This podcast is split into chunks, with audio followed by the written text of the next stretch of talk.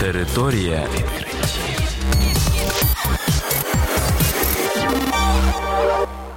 Це програма Територія відкриттів. Кілька слів про новітнє та надзвичайне. І я, ведучий Богдан Нестеренко. Вітаю вас, шановні слухачі.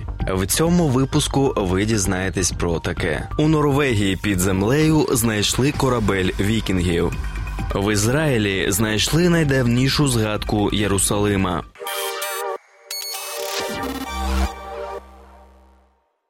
Археологи виявили на північному сході Норвегії місце поховання вікінгів з 20-метровим кораблем на глибині в півметра під землею. Знайти корабель вдалося за допомогою спеціального радара.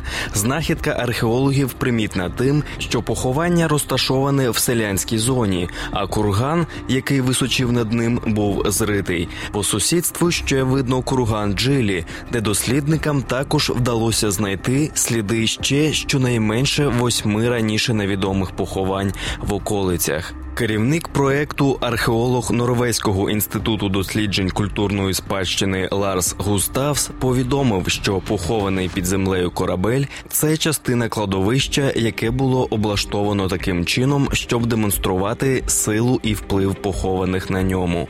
Найближчим часом розкопувати знайдений курган не планується. Надалі буде проведено дослідження поховання, щоб оцінити ступінь його збереження.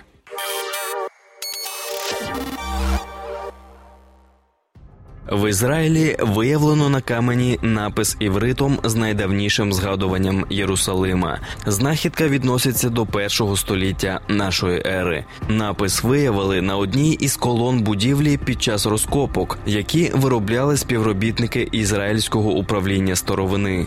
Колона належить римському спорудженню часів правління Ірода Великого. Напис на ній говорить: Ананія, син Додалос з Єрусалима. При цьому встановити ким був Ананія, археологи не можуть. Передбачається, що він був художником або гончарем. У той же час, за словами Єрусалимського регіонального археолога Юваля Баруха, а також професора Хайвського університету Роні Райха, це єдиний кам'яний напис початку нашої ери, в якій значиться назва Єрусалима.